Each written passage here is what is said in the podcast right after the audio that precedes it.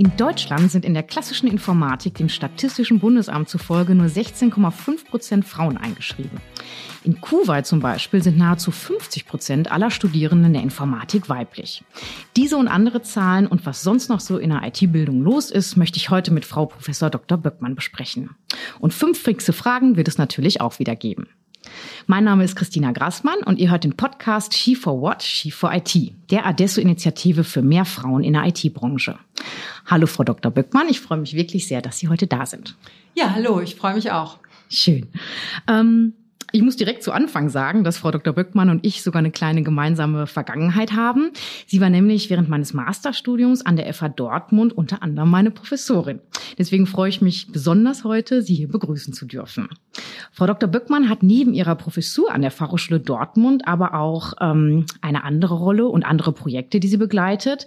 Sie ist wirtschaftlich sehr aktiv und unter anderem ist sie beim Verwaltungsrat am Unispital in Basel. Sie ist beim Aufsichtsrat äh, tätig für die Philips Deutschland und bei der DocCheck ist sie auch im Aufsichtsrat. Das sind viele beeindruckende Rollen und äh, Firmen, wo sie tätig sind. Und ich freue mich wirklich, dass Sie da sind. Wir starten auch direkt mit unseren fünf schnellen Fragen an Sie. Und die allererste Frage lautet wie immer, wann haben Sie sich Ihren ersten Rechner gekauft? Ja, da habe ich tatsächlich ein bisschen überlegt. Äh, das war während meines Studiums. Ich habe ja in äh, Heidelberg damals medizinische Informatik studiert und irgendwann kamen so die Personal Computer ja mhm. auf und ähm, ich hatte keine Lust immer für alles, was man so machen musste im Studium und so ins Labor zu gehen bei uns und habe mir dann tatsächlich mit einem Freund, der mir geholfen hat, das Teil zusammenzubasteln, so einen Rechner gekauft um dann aber festzustellen, dass ich gar nicht so richtig wusste, was soll ich eigentlich mit dem machen. Ja. Weil äh, bei mir war es eigentlich schon immer so, dass mich Programmieren und Rechner eigentlich dann motiviert haben, wenn es ein klares Ziel gab, was man damit tun will. Ja. Und das war natürlich im Studium die Prüfungen bestehen und die Scheine machen, Programmieren lernen und so. Aber so richtig habe ich dann eigentlich erst in meiner Diplomarbeit ähm, da ging es so um 3D-Rekonstruktion äh, von Zellen spannend. Also wurden drei äh, Zellen so in drei, drei Schichten aufgenommen äh, äh, mit so einem neuartigen Mikroskop und die haben sich natürlich bewegt während der Aufnahme. Man kann eine Zelle nicht fixieren und meine Aufgabe war dann diese Bewegung anhand der Schichtbilder sozusagen zu rekonstruieren mhm. und da wieder rauszurechnen. So und das fand ich super spannend und da habe ich mich dann eigentlich erst richtig in das Thema so auch Programmieren und so weiter reingekniet, weil ja. ich so das Gefühl hatte, ah, dafür ist es gut und da kann ich damit im Grunde was bewegen. Spannend. War sehr interessantes Thema. Und den haben Sie wirklich selber zusammengebaut, dann den Rechner? Oder, äh? Ja, wie gesagt, mit einem mit Hilfe eines Freundes, weil ich nie so der Hardware-Freak ja. war, aber mal so grundsätzlich einmal zu verstehen, wie so ein Teil aufgebaut ist und wie so äh, eine Platine aussieht und eine Grafikkarte und so weiter, fand ich schon interessant. Ja, da haben wir auf jeden Fall was gemeinsam. Meinen ersten Rechner habe ich auch mit meinem großen Bruder zusammengebaut. Da mhm. war ich zehn damals, das waren 386er. Und ähm, das fand ich total spannend. Und das war mein erster Einstieg auch so in die mhm. ganze IT-Welt. Und ja, habe ich auf jeden Fall meinem Bruder zu verdanken, dass ich da gelandet bin am Ende. Ja. Genau. Was mich natürlich sehr interessiert, haben sich die Anteile von Frauen, die IT studieren, in den letzten 15 Jahren verändert? Tut sich da was nach oben, nach unten? Wie entwickelt sich das? Ja, also eigentlich kann ich nur sagen, traurig, weil es entwickelt sich nix. Ja. Also ich habe, äh, ich war ja auch eine Zeit lang Dekanin an der Hochschule und habe da mich auch viel engagiert. Wir sind in Schulen gegangen, wir haben irgendwie so Mädelsprojekte gemacht, machen wir auch immer noch bei uns vom Fachbereich Informatik. Wir sind da eigentlich sehr engagiert. Mhm. Unterm Strich muss man sagen, es nützt irgendwie nix. Also es scheint nicht zu funktionieren. Ähm, wir haben eigentlich immer noch ähm, die die Abstufung, also in der medizinischen Informatik ist der Frauenanteil relativ hoch, also so bei, ich sag mal so 30 Prozent, würde ich sagen, im Bachelor. Ja. In der praktischen Informatik ist es dann schon deutlich niedriger. Da sind mhm. wir so bei den Zahlen, die Sie eben auch nannten. Und dann haben wir noch technische Informatik und da ist es irgendwie verschwindend gering. Ja. Das sind, glaube ich, bei fünf Prozent oder so. Oh. Und das ist eigentlich über die Zeit, wo ich jetzt an der Hochschule bin, also mittlerweile ja 14 Jahre, ist das ziemlich unverändert. Also es gelingt eigentlich nicht, da wirklich einen Durchbruch zu schaffen irgendwie. Mhm. Ach, schade.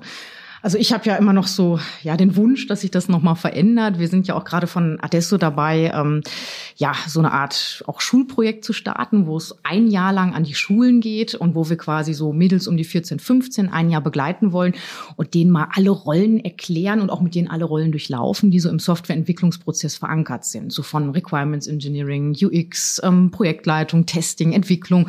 Und ich habe natürlich die Hoffnung, dass und wenn es nur eine ist, irgendwie sich am Ende vielleicht doch für ein Praktikum, Studium, eine Ausbildung in der IT äh, entscheidet. Ne? Aber Sie sagten ja auch, dass Sie Schulprojekte machen, aber so richtig fruchtet das nicht, haben Sie das Gefühl, oder? Nee, irgendwie nicht. Also man begeistert natürlich immer mal die ein oder andere. Ähm, ich habe so gedacht, als ich, ich habe ja zwei Töchter und als die so an dem Punkt waren, als das so in die Wahlfächer ging, dann mhm. auf dem Gymnasium, da weiß ich noch genau bei meiner Jüngsten, da wurden drei Fächer vorgestellt Informatik, Französisch und Altgriechisch. Oh. So. Ähm, meine Tochter ist eigentlich sehr naturwissenschaftlich interessiert. Was mhm. die erzählt hat von der Vorstellung der Informatik, habe ich total verstanden. Also da hätte sie lieber Altgriechisch gemacht. Sie hat dann Französisch gemacht. Aber ja. ähm, das ist so altbacken mit irgendwie DOS-Oberfläche und weiß ich nicht. Und dann auch von einem Lehrer, der auch so ein Nerd-Charakter irgendwie war, vorgestellt worden, ja. dass sie ganz klar gesagt hat, es hat sie überhaupt nicht angesprochen und das hat eben die Jungs angesprochen, die dann eher auch so in so einer Nerd-Richtung auch unterwegs waren. Mit denen hatte sie auch keinen Bock, was zu machen. Verständlich. Und dann war das Thema durch. Mhm. Und das war für mich so ein bisschen Augenöffner, dass ich dachte, wir können viele einzelne Projekte machen in den Schulen. Müssen wir auch, finde ich auch durchaus sinnvoll. Aber ich glaube, da muss sich einfach grundsätzlich am ja. Image der Informatik was ändern und auch an dem, wie es vermittelt wird. Absolut. Das ist auch der Grund für mein Schulprojekt. Ich glaube, viele von den Mädels wissen gar nicht, was für auch für kreative Berufe im Bereich zum Beispiel der Softwareentwicklung schlummert. Das ganze Thema, wie gesagt, UX oder Anforderungsmanagement ist überhaupt etwas, was unwahrscheinlich kreativ ist, auch sehr kommunikativ, wo man mit dem Fachbereich oder mit den jeweiligen Stakeholdern, für die man die Software entwickelt, ja spricht. Und das äh, wissen, glaube ich, wirklich viele nicht. Viele, wie Sie schon sagten, verbinden das dann mit dem Nerd im Keller. Und wenn das natürlich auch noch dann gelebt wird in der Schule durch den Lehrer, ist das natürlich, ja, wirklich schwierig an der Stelle. Genau. Ähm, Sie sagten gerade schon Medizininformatik, knapp 30 Prozent. Ähm, meine dritte Frage zieht genau dahin ab. Ähm, und zwar habe ich den Eindruck, dass Frauen eher IT mit Anwendungsbezug wählen, wie zum Beispiel Bioinformatik, Medizininformatik, sonstiges. Welche Erfahrungen haben Sie gemacht? Ja, es geht mir ähnlich, äh, dass ich das so sehe, auch aus meiner eigenen Historie raus. Ich habe ja eben auch erzählt, mich hat es eigentlich erst richtig gepackt, nachdem ich wusste, wozu. Mhm. Und ähm, das erlebe ich tatsächlich bei den Frauen auch oft, ähm, dass die so richtig die Kurve kriegen, wenn dann klar ist, wir machen mal gemeinsam ein Projekt mhm. mit einer Definition, was dabei rauskommen soll und so weiter. Also wir haben zum Beispiel in meiner äh, Telemedizin-Vorlesung haben wir mal im Master mit den Studierenden so eine Plattform konzipiert für Narkolepsie-Patienten. Mhm äh, um in Kontakt zu treten mit ihrem Arzt. Also Narkolepsie, muss man wissen, ist so eine Erkrankung, wo man immer zwischendurch einschläft ähm, und dadurch natürlich massiv Probleme ja. hat und dann nachts auch nicht schlafen kann. Das ist eine chronische Erkrankung, die oft auch junge Menschen betrifft. Und da war so die Frage, kann man die Kommunikation zwischen Ärzten und diesen Patienten unterstützen, weil es gibt auch nicht so viele Zentren, die das mhm. wirklich behandeln und äh, kann man vielleicht eine App entwickeln, die dann auch die Patienten selber unterstützt und so weiter, bei Datensammlung hilft. Jetzt kann man in so einer Vorlesung kein fertiges Produkt entwickeln, mhm. aber das zu konzipieren und wir hatten dann auch einen führenden Mediziner aus dem Bereich, der mit uns zusammengearbeitet hat und so. Das sind so Projekte, wo man merkt, so dass ja. es dann wirklich, äh, wenn es in die Anwendung geht, einfach auch anders begeistert, als wenn man sozusagen sich einfach, einfach in den Code vertieft oder ne, so. Absolut. Also, mhm. also kann ich absolut nachvollziehen, ja. ja da haben wir auch wieder was gemeinsam. Ich habe mich damals ja auch für die medizinische Informatik entschieden. A, muss ich sagen, finde ich Medizin generell sehr, sehr spannend. Ich hatte auch mal ganz ursprünglich überlegt, Medizin zu studieren. Bin jetzt aber nicht der Mensch, glaube ich, für 100 Prozent Patientenkontakt und fand es ganz schön, dass man so in einer, bei der medizinischen Informatik an der Fachhochschule Dortmund wirklich so diese Mischung hatte zwischen Medizin, IT und vor allem auch so diese Themen, was ich immer spannend fand, war so äh, das Thema Bild- und Signalverarbeitung, was man da, wie gesagt, auch für Programme entwickeln konnte. Wenn man so ein Ziel am Ende sieht, ist das schon was ganz anderes. Also das kann ich verstehen. Ja, und da muss man auch sagen, ist man einfach auch an der Fachhochschule eigentlich gut aufgehoben, weil wir ja auch sehr anwendungsorientierte Forschung machen. Also ja. wenn ich mich so im Umkreis umgucke, so Professoren medizinische Informatik, dann ist es oft, dass diejenigen, die an der Universität mit ihren Instituten angesiedelt sind, eher in einzelnen Bereichen sehr in die Tiefe gehen Mhm. Ähm, und auch zum Teil bis in Grundlagenforschung hinein, während mir zum Beispiel auch Forschung immer sehr anwendungsorientiert Spaß macht. Also gerne mit Klinikern zusammen, mit Pflege zusammen, mit Industrie zusammen ähm, und das finde ich einfach ähm, spannende Projekte. Und da muss man eben auch nochmal sagen, dass ähm, äh, gerade in der Kombination, wie wir das jetzt in Dortmund aufgebaut haben, unser Masterstudiengang ist ja inzwischen mhm. eine Kooperation mit der Universität Duisburg-Essen, mhm. insbesondere mit der Uniklinik Essen, so dass wir eben auch ganz vorne mit an der klinischen Forschung Toll. dran sind.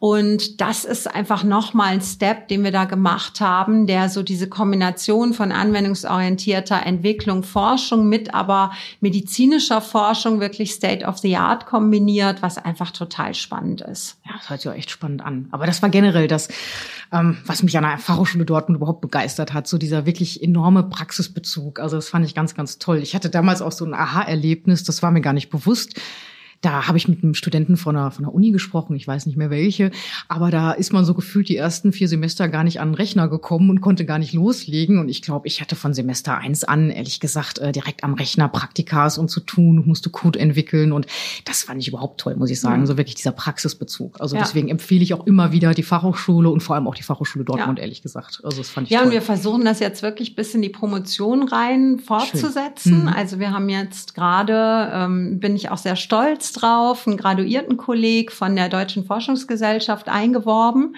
Das heißt, wir haben die Möglichkeit, jetzt ab März nächsten Jahres im Grunde zwölf Doktoranden gleichzeitig an einem Forschungsthema arbeiten Toll. zu lassen, also jeden mit seinem Promotionsthema. Mhm.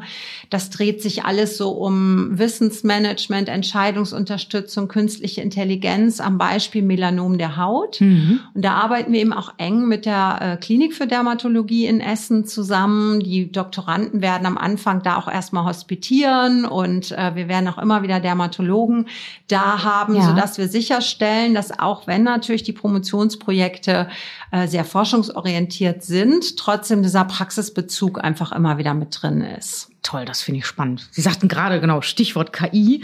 Das ist auch so direkt meine vierte Frage. Ich formuliere sie mal etwas flapsig. Was ist denn gerade so der heiße Scheiß in der IT-Welt? Was wird heute gelehrt? Ähm, was ist da los an der FH Dortmund? Ja, also bleiben wir mal beim Thema künstliche Intelligenz. Das geht ja gerade auch sehr durch die Presse, wie mhm. überhaupt auch das ganze Thema Digitalisierung in der Medizin. Also das ist ja noch sehr viel mehr. Ja. Und ähm, das ist auch wieder so ein Thema, was eigentlich schön zeigt, dass die Medizin immer noch spezifische Probleme für diese Themen bereithält. Also mhm. wir sind jetzt sicher nicht diejenigen, die sozusagen Grundlagenforschung in der KI machen. Aber wenn ich einem Arzt zum Beispiel Entscheidungsunterstützung anbieten möchte auf Basis künstlicher künstlicher Intelligenz ja. auf Basis der Analyse von vielen Daten, die es eben gibt von früheren Patientinnen und Patienten und so weiter, dann ist zum Beispiel in der Medizin eine spannende Frage, ähm, wie explainable muss die KI denn ja. sein? Also explainable AI ist zum Beispiel ein ganz wichtiges Thema. Muss der Arzt sozusagen nachvollziehen können, wie die KI zu dem Schluss gekommen ist, mhm. um dieser Entscheidungsunterstützung vielleicht überhaupt folgen zu können? Ja. Kann der sich auf so eine Blackbox verlassen? Ja, so. Also wie, und, und, wie sieht das dann aus? Wie sieht das auch psychologisch aus? Also in dem Graduiertenkolleg zum Beispiel haben wir ja. auch eine Psychologin dabei, die sich dann Spannend. dieses Thema irgendwie anguckt anguckt. Ne? Ja. Oder ein anderes Beispiel ähm, ist, dass wir in der Medizin dann ein Riesenthema mit Datenqualität und Einheitlichkeit und Standardisierung von Daten haben. Mhm. Äh, jedes Krankenhaus, jede Praxis erhebt Daten im Grunde in völlig proprietären Formaten. Also wie bringt man die überhaupt so zusammen? Wie sichert man die qualitätsmäßig ab, so dass eine KI überhaupt vernünftig drauf arbeiten kann? Weil ja. auch da gilt natürlich Garbage in, Garbage out. Absolut, ne? verstehe ich. Äh, was wir zum Beispiel gesehen haben bei dem IBM Watson, mhm. ist ja bekannt. Ähm, da, die haben zum Beispiel versucht, mit den Rhön-Kliniken zusammen so ein Medizinprojekt aufzusetzen irgendwie. Und äh, haben das nach zwei Jahren wieder abgebrochen, weil einfach die Datenqualität und damit auch die Ergebnisse von dem IBM Watson so waren, dass es überhaupt nicht verwendbar ja. war letztendlich. Ne? Deswegen gibt's halt gerade viele Initiativen, wo man guckt, wie kriegt man solche Datenstandards überhaupt erstmal hin. Ja. Und ich meine, der zweite heiße Scheiß äh, ist natürlich das ganze Thema IoT, also Internet of Things. Also ja.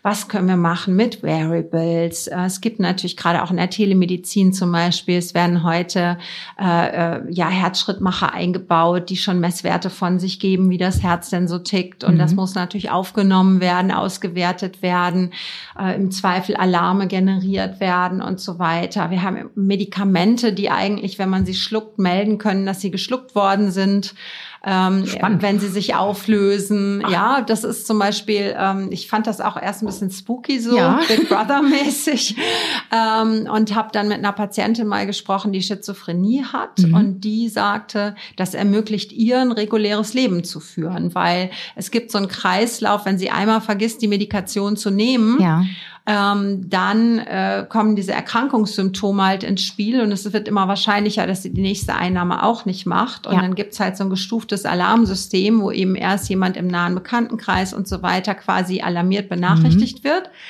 ähm, so dass sie viel rechtzeitiger eingefangen wird und wieder auf die Medikation gesetzt wird im Grunde. Ne? Und also es gibt schon auch für sowas sinnvolle Absolut. Anwendungsbereiche. Ne? Ja. Ja, ich hatte auch erst so kurz das Gefühl, oh, ist ein bisschen spooky da ja, Überwachung, ja, genau. ne? Aber genau. gerade für so einen Anwendungsfall genau. haben Sie recht. Das also insofern natürlich. ist in diesem ganzen Thema IoT in Kombination mit E-Health, Telemedizin mhm. und so, da steckt auch unheimlich viel Potenzial natürlich drin. Ja, verstehe ich. Ja. Ich bekomme auch gerade richtig Lust, eigentlich nochmal mich mit den ganzen Themen zu beschäftigen.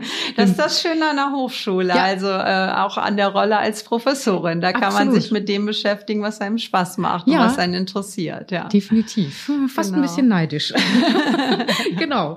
Ähm, genau. Jetzt sind wir schon bei der fünften Frage. Ähm, die finde ich auch nochmal spannend. Warum sollte man sich wirklich für ein Studium an einer Fachhochschule entscheiden? Wir haben es gerade schon ein bisschen angerissen, aber vielleicht wollen Sie da nochmal ein bisschen drauf eingehen. Ja, ich meine, das eine haben wir schon gesagt, es ist eben sehr praxis- und anwendungsorientiert. Mhm. Also wir unterscheiden tatsächlich sehr bewusst in den Bachelor und den Master. Mhm. Also an Universitäten erlebe ich das oft so, dass man eh davon ausgeht, dass alle noch einen Master studieren und dass eigentlich der Bachelor mhm. seltenst wirklich berufsqualifizierend ist. Wir unterscheiden das sehr bewusst. Also der Bachelor Bachelor ist bei uns tatsächlich so, dass man, wenn man den zu Ende studiert hat, auch wirklich in der Industrie arbeiten kann, sag ich ja. mal, und auch wirklich berufsqualifiziert ist. Das heißt, es ist von Anfang an praxisorientiert. Ähm, was uns auch zugute kommt, glaube ich, ist so das Betreuungsverhältnis. Mhm. Also bei uns ist es so völlig selbstverständlich, dass Professoren und Studenten auch direkten und äh, unkomplizierten Kontakt haben, sag ja. ich mal. Können Sie ja wahrscheinlich auch hoffentlich aus Ihrer ja. Zeit noch bestätigen. bestätigen ja. Während man ja an der Uni einen Prof höchstens mal in einer Vorlesung sieht. Ich übertreibe jetzt ein bisschen. Ähm, so dass gerade in der Informatik, wenn man jetzt wirklich Spaß hat an Programmieren und an Umgang mit Systemen, dann erlebe ich das auch oft, wie Sie das eben gesagt haben, dass die, die an die Uni gehen, dann erstmal sehr enttäuscht sind, weil sie eigentlich in den ersten vier Semestern ganz viel Mathe und Statistik und sonst was machen, ja. nur nicht eben diesen Praxisbezug. Also das leben wir sehr intensiv und bauen da jetzt auch in der Medizininformatik sogar noch einen dualen Studiengang auf. Mhm. Den wird es ab nächsten Wintersemester hoffentlich geben, Schön. wo man also MI, äh, also Medizininformatik im Bachelor studiert und gleichzeitig bei einem Unternehmen arbeitet als Kombination. Ja. Äh, es dauert dann halt ein bisschen länger, weil es natürlich kein Vollzeitstudium ist. Halte ich aber auch für total wertvoll. Wir haben ganz viele Unternehmen, die sich da interessieren ja. und uns ihre Leute da schicken wollen. So, das ist der Bachelor. Und dann finde ich aber wichtig, dass wir mittlerweile auch den Schritt geschafft haben, von der Fachhochschule auch eine wissenschaftliche Karriere nahtlos bis in die Promotion anbieten zu können. Also wenn man dann den Master studiert, der Master ist halt ausgerichtet tatsächlich auf Wissenschaft, auf Forschung und mhm. auch auf Führung. Also ja. wenn man später mal Führungskraft werden will oder so, ist man auch im Master, glaube ich, ganz gut aufgehoben. Also da wird da ein großer Schwerpunkt drauf gelegt. Also dass man wirklich auch lernt, wissenschaftliches Arbeiten, mal Papers liest, ja. vielleicht sogar mal eine gemeinsame Veröffentlichung im Rahmen einer Veranstaltung macht oder so. Also da liegt der Schwerpunkt sehr drauf im Master.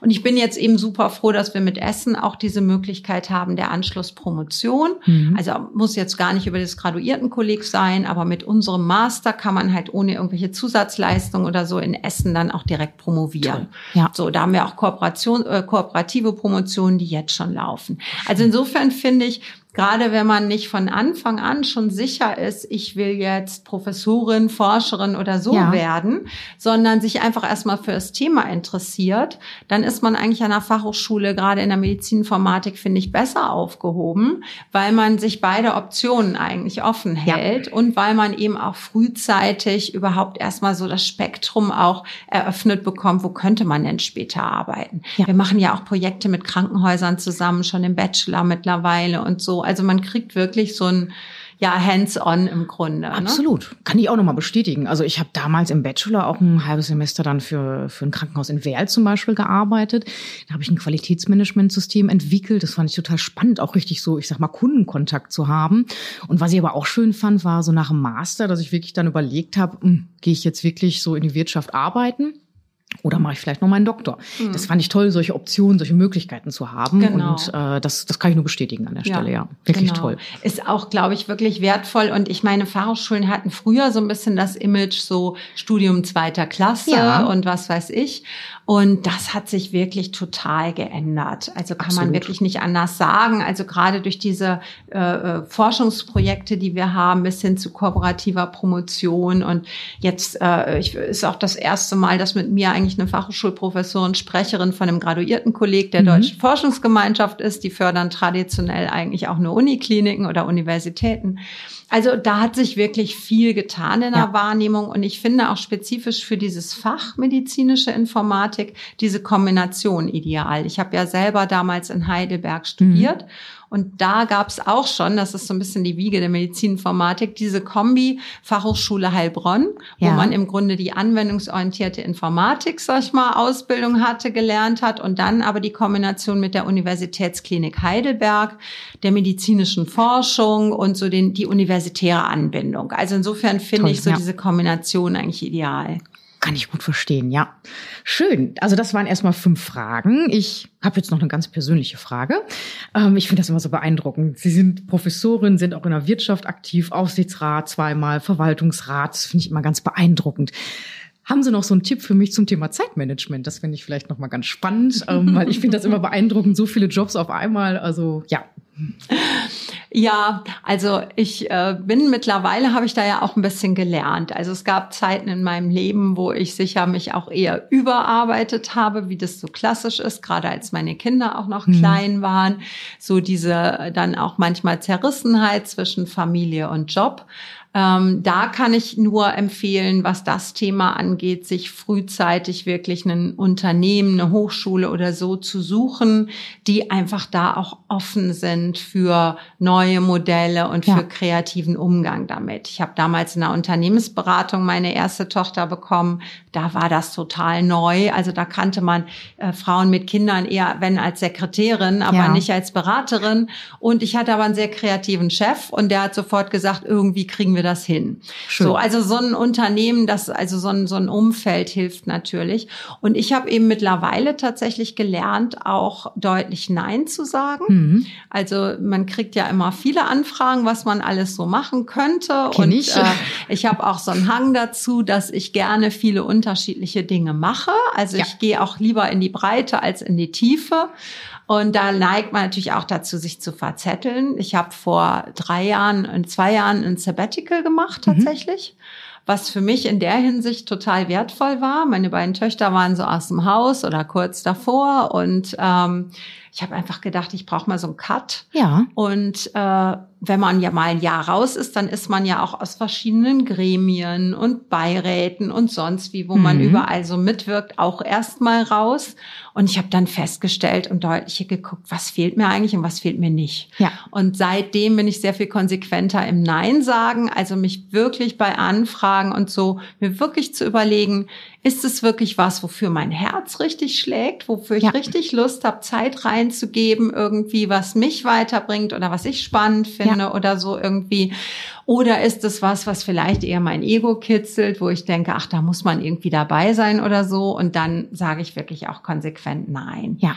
Und was ich auch mittlerweile sehr konsequent mache, ist äh, gerade in Zeiten, wo man mal konzentriert an was arbeitet, was schreibt oder mhm. so irgendwie, ähm, tatsächlich äh, Handy, Mails und alles komplett auszumachen. Also ich äh, teile mir wirklich Zeiten ein, wo ich irgendwie Mails mache ja. und, und kommuniziere und so weiter und dann aber auch Zeiten, wo ich genau das nicht tue. Und das hilft auch schon sehr.